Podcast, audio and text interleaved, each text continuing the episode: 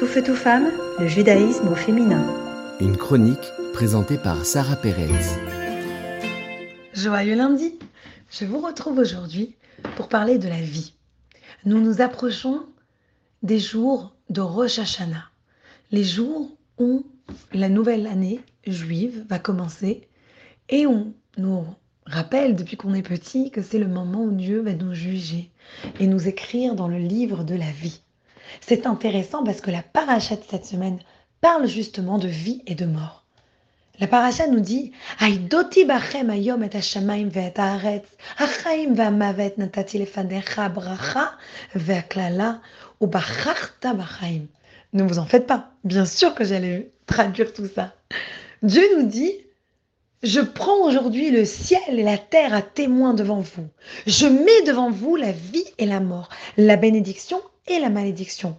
Et tu choisiras la vie afin que toi et tes enfants puissiez vivre. C'est quand même intéressant. Pourquoi Dieu a besoin de nous rappeler de choisir la vie? Pourquoi la Torah a besoin de nous dire ça?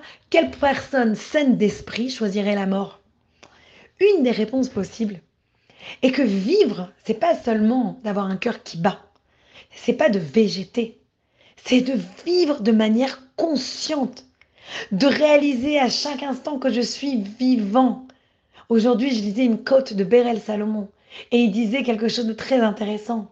Il disait, il y a des gens qui sont tellement bloqués dans le futur qu'ils réalisent pas qu'ils sont en train de vivre ce qu'ils avaient espéré il y a quelque temps. Des fois, on, on, est tout le temps, tout le temps, tout le temps dans le futur, on oublie de vivre le présent. On réalise même pas qu'on a reçu ce qu'on a, déjà demandé depuis une, deux semaines, un an, deux ans. Finalement, on a abouti à quelque chose. On réalise pas qu'on est en train de vivre notre rêve.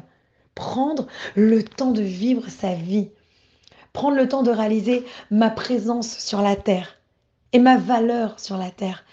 Vivre une vie pleine de sens, une vie engagée envers des valeurs et un objectif plus élevé juste que des petits besoins matériels.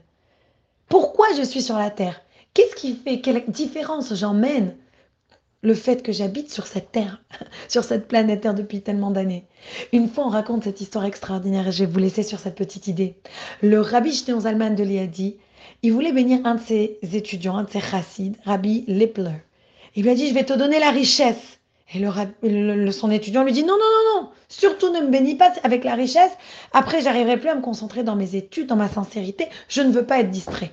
Alors il dit ok, pas de problème. Alors je te bénis pour avoir une très longue vie. Il lui dit attention, si tu me donnes cette bénédiction, c'est seulement si j'ai une belle vieillesse où je peux continuer à voir, à entendre, etc.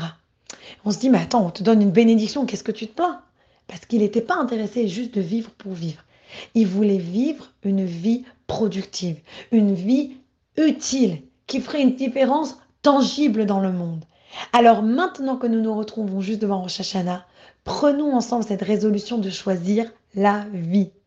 Et je vous souhaite une bonne et douce année. À bientôt!